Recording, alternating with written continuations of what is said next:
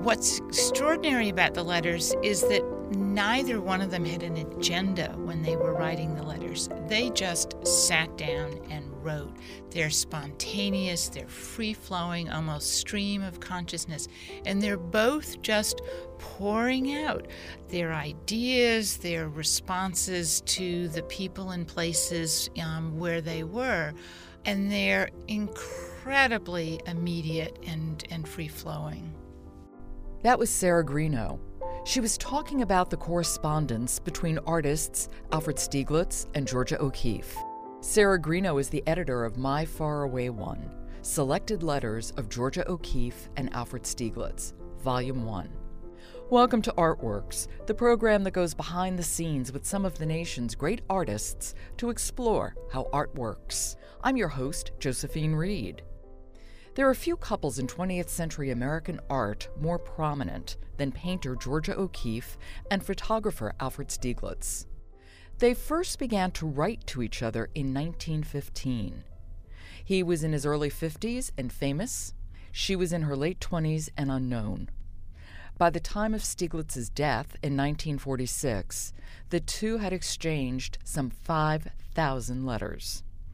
Through these letters, we follow the contours of their relationship their meeting and falling passionately in love, their successes and failures in carving out a life together, the near demise of their marriage, and its final reinvigoration.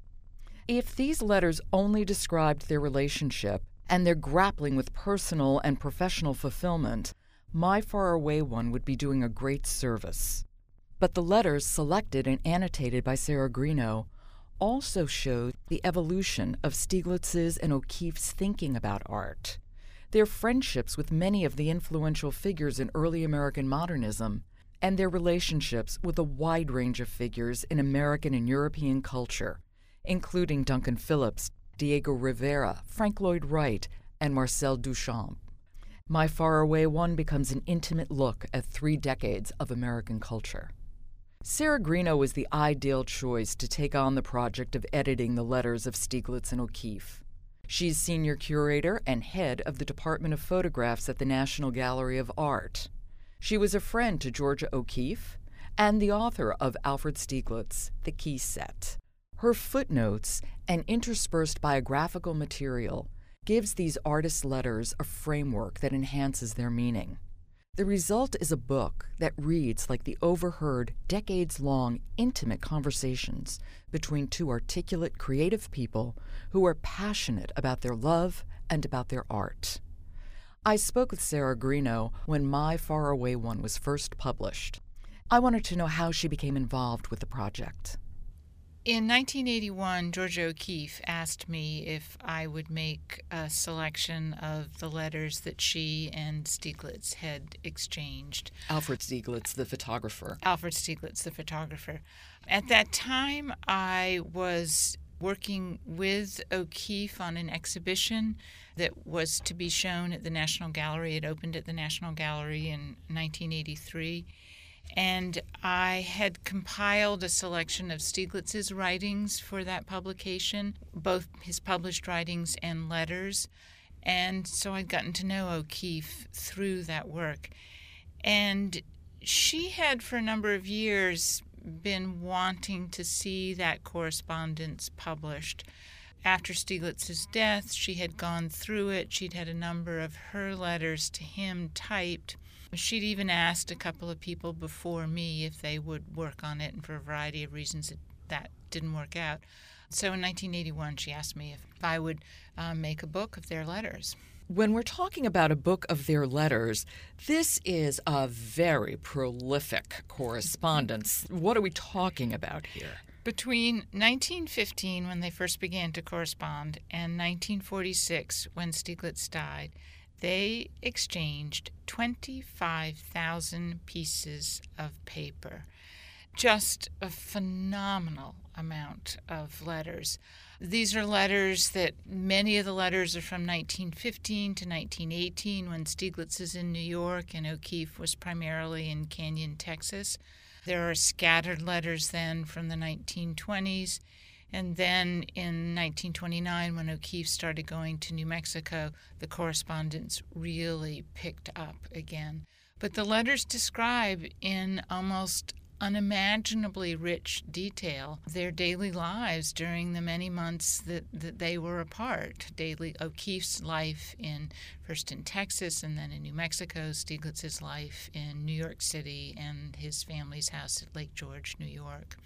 And the insights that the letters provide into early 20th century American art and culture is just extraordinary, um, amazing, but also the details that they provide about Stieglitz and O'Keeffe's life are equally as important and really revelatory in a way. But but I think even more than that, what's so extraordinary about the letters is that we have here documents that trace the evolution of their relationship over this extraordinary period of time.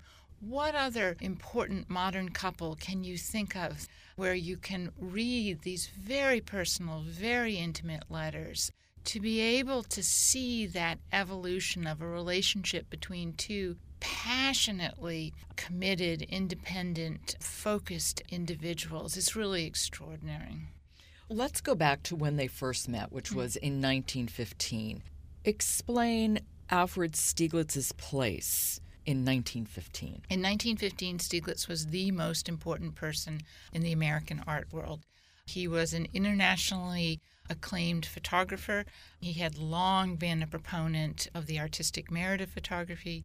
He had founded a gallery in New York, which came to be called 291 in 1905, and there he had exhibited the finest examples of the art of photography, but also the most advanced European and American modernist painting and sculpture. So he had been the first person in this country to show Picasso, Matisse, Cezanne, Brancusi. He showed African art. He was absolutely at the peak of his reputation in 1915, 1916. They actually first corresponded in 1915. They met in 1916. And how old was he? Stieglitz was 52. And O'Keeffe at that point was a 27, 28 year old nobody really. She was a school teacher uh, working um, in 1916 Plains of Texas, Canyon, Texas. She had studied art for a number of years, but her work was all but unknown except to a few family and friends. Well, how did they get to meet? O'Keeffe had a very good friend from art school, a woman named Anita Pollitzer, who knew that O'Keeffe wanted Stieglitz to see her work more than anyone else in the world. She wanted to know Stieglitz's opinion of her work.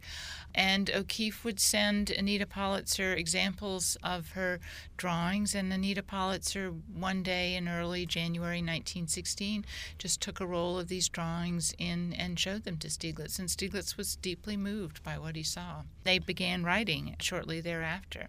Anita Pollitzer wrote O'Keeffe and told her what Stieglitz had said about her drawings, and O'Keeffe was just emboldened to write him and ask him if he would tell her directly what he thought about them. And they started to correspond. And then later on in the spring of 1916, O'Keeffe moved to New York to go to Columbia University Teachers College, and she went into 291. She'd gone to Stieglitz's Gallery 291 when she'd been an art student in New York before, but she went back again in 1916, and this is when she really began to, you know, to connect with Stieglitz when they started to have some of their first significant conversations. And then she moved away again and the correspondence really took off. The correspondence picked up. In the summer of 1916, she moved first to Charlottesville, where her family was living, taught summer school at the University of Virginia, and then in the fall of 1916, she moved to Canyon, Texas, which is about 20 miles south of Amarillo. And it was in the fall of 1916 that the number of their letters just escalated tremendously.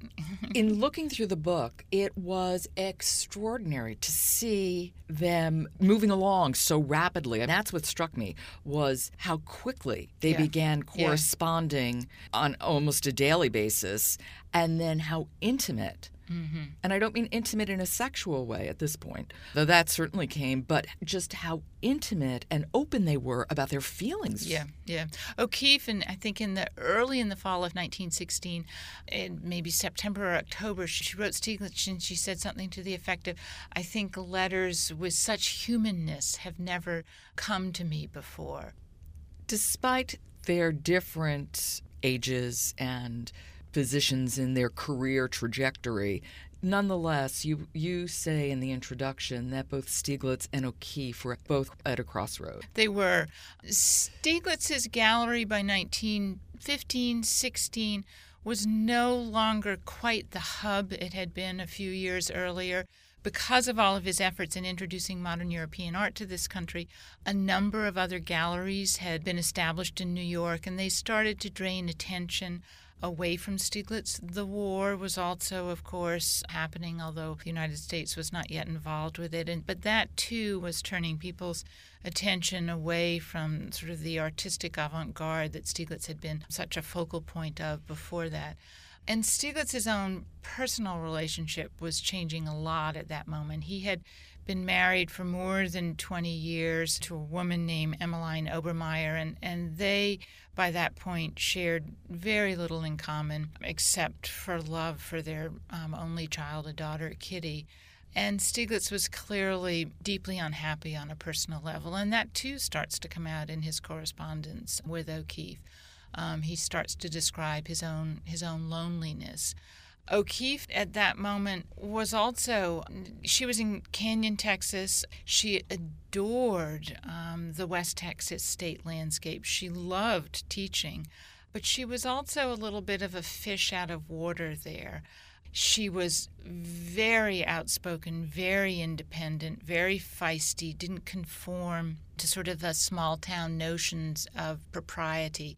So she too, in a way, was lonely in that environment, and and you see them sort of both finding each other in their correspondence. Well, then she returned east, and they found each other in other ways. they did.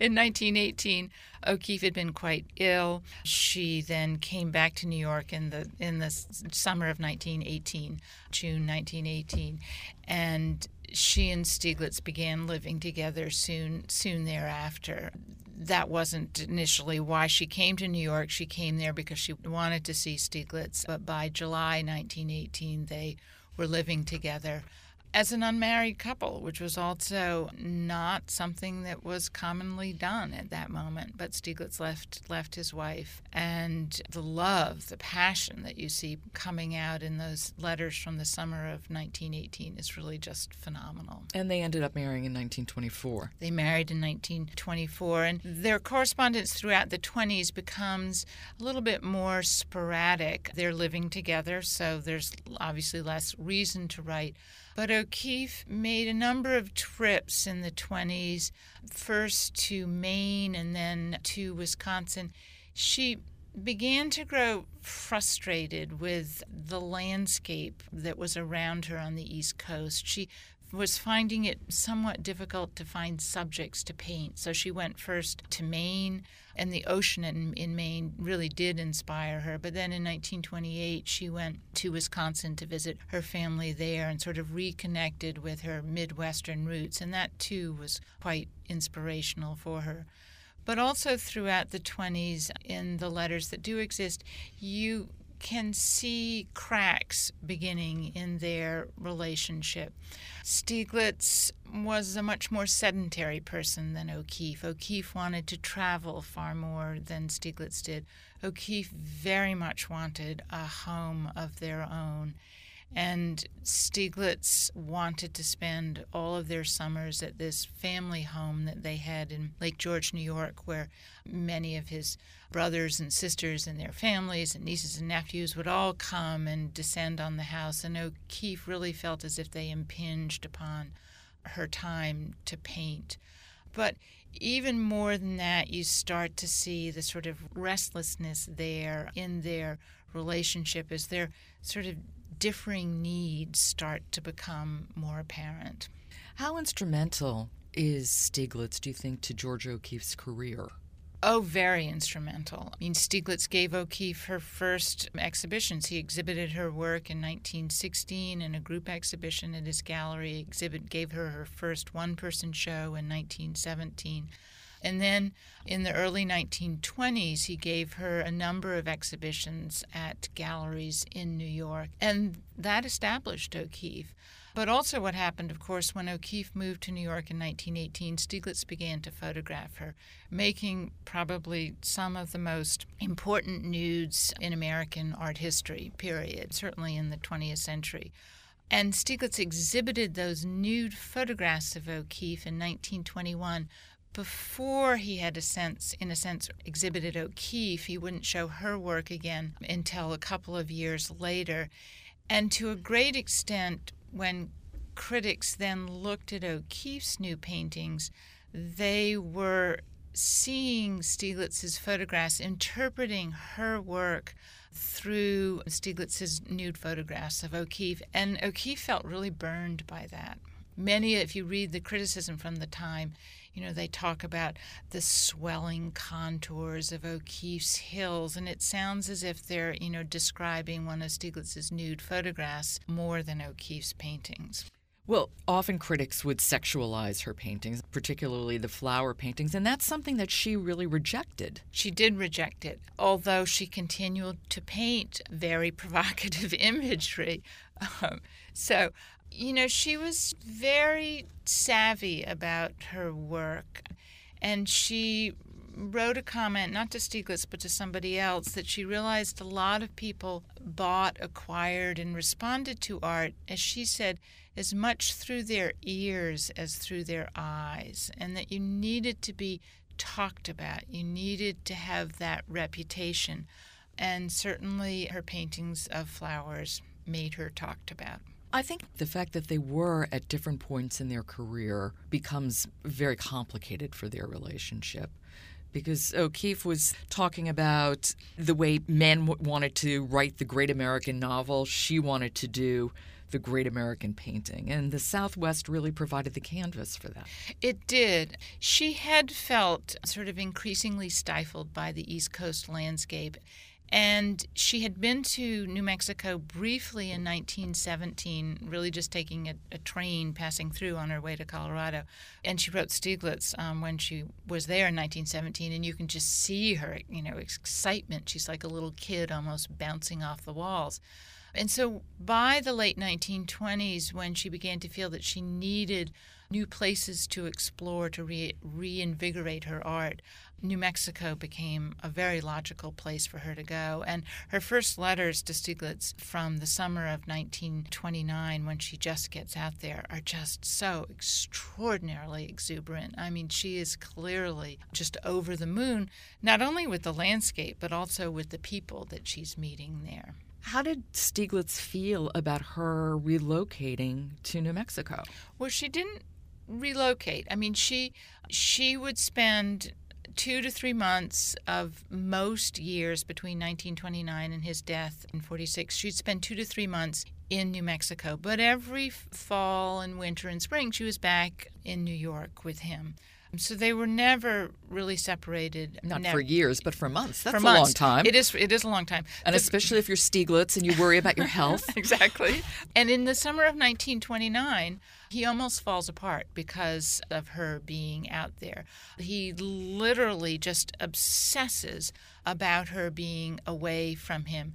He becomes fearful that she's being unfaithful to both him and to her art, concerned that she's, as my mother would have said, gallivanting around the Southwest and not painting the pictures that she was supposed to be painting out there.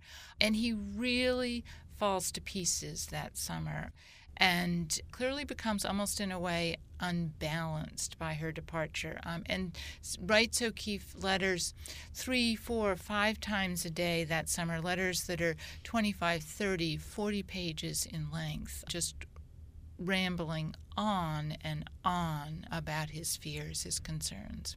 Of course, she's the one who should have had the concerns. well, yes. Once O'Keeffe starts going to New Mexico, Stieglitz started to spend much more time focus much more attention on a much younger woman, Dorothy Norman, who was 40 years younger than Stieglitz. Um, she was someone who'd started to come to his gallery um, in the late 1920s. And beginning in 1930, 31, 32, Stieglitz and Dorothy Norman started having a very intense affair that neither tried to hide from either of their spouses. Both Stieglitz and Dorothy Norman believed that their relationship with each other was so special, so holy almost in a way, that it enriched all those around them. And it became extremely difficult both for Dorothy Norman's husband and also for O'Keeffe. You know what struck me as I was looking through the letters, and that is we're looking at two people who contributed so mightily to American modernism in terms of art, but we're also looking at two people grappling with the modern American family. Two people grappling with the, the modern American marriage, really. Yeah. And, you know, that is something for which they had very they had no roadmaps. There were few models to follow. And I think actually some of the most beautiful, poignant letters in the book are ones that O'Keeffe wrote back to Stieglitz in the summer of 1929 when he was falling apart and when she was trying to explain why it was so critically important for her to, to be out there.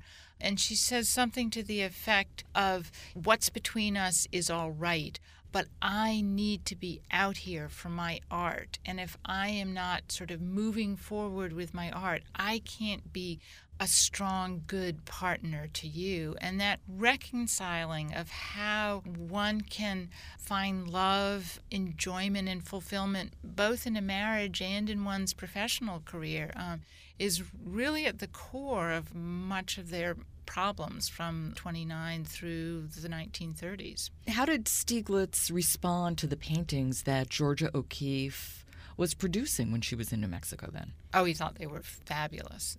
Once she got back to New York and at the end of the summer of 1929, she wrote um, one of her friends whom she'd met in New Mexico and said that she'd spread all of her paintings out for Stieglitz the night before and the two of them had just sat and looked at them with great smiles on their faces. And her response, uh, or what she wrote to the friend, was something to the effect of, I guess I won again. and what about Stieglitz's own work? What was he doing at that time? Stieglitz was making a number of photographs of clouds, but in the early 1930s, he also embarked on making an extraordinary series of photographs of New York skyscrapers really among his most accomplished works at the time. Another interesting thing, though, to, to sort of see and what happens in Stieglitz's work is he's he had photographed O'Keeffe a lot in the late teens and, and early 20s, just these amazingly passionate, sensuous nudes. He had not photographed her much in the late 20s or early 30s. In the early 1930s, he starts photographing Dorothy Norman. And depicts her in a different way than he did O'Keeffe. She's much more of the docile, meek, adoring creature. But he does also make nudes of Dorothy Norman at a time when he's not photographing O'Keeffe nude. And he depicts O'Keeffe at this time as a very mature and accomplished and independent person, but very sexless, very cold in a way. Stern. Stern, yeah. Now, you were friends with Georgia O'Keeffe. I knew her, yes, yeah. Did you approach the book both as a scholar and as a friend? No, you know, O'Keeffe asked me to work on this in 1981. She really had very gave very few explicit instructions on what she wanted the book to be like, except that she said to make it beautiful and make it honest. And this quite typical of O'Keeffe, that sort of very terse, to the point. And I took those really as the touchstones as I was working on this book. There are a number of letters that are very intimate and where you are listening in on a very private conversation between a married couple. And I wrestled with the fact of whether it was appropriate or not to be including that kind of letter in a publication like this, particularly ones, you know, that are talking about their sex life. And in the end, I decided that it was for a number of reasons, both because O'Keeffe herself was very o- open about the importance of her sexual relationship um, with Stieglitz. She was not prudish in any way at all. But also, their sexual, sexual relationship had clearly been one of the things that kept them together during difficult times. It was immensely enjoying and fulfilling to both of them. But also, in the end, I felt that I couldn't give an accurate picture of the evolution of their relationship without including those kinds of letters. So I did keep them in. And as I made the selection of letters, I tried to create a balance between letters that tell us a great deal about American art and culture at that time that is otherwise not known, that reveal the impact, say, of major events in American history on two very articulate individuals, such as World War I or World War II, the Depression. But also, in the end, I made it a selection of letters that really talks about the evolution of their relationship. So, in the end, it probably became far more biographical than I had realized that it would be in the beginning. But that really seemed to me to be primary importance. How did you go about organizing the material? Because it's a massive book and it's volume one. Mm-hmm. It ends in 1933. Volume two is coming out from 33 to 46, right. with, which is when Stieglitz died. Right. Why did you decide that was going to be the demarcation point? Because first volume traces sort of the evolution of them falling in love, the relationship almost falling apart um, in the early 1930s. And then just at the very end of 1933, you see them beginning to pick up the threads of their relationship and start to figure out how it is from that point they could go forward. What did you learn about early American modernism by looking through these letters that you didn't know?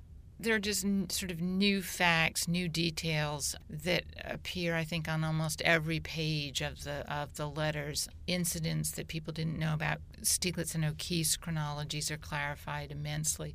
But I think more generally, one of the things that you see is you see how much more porous everything was than, than we often as historians treat it.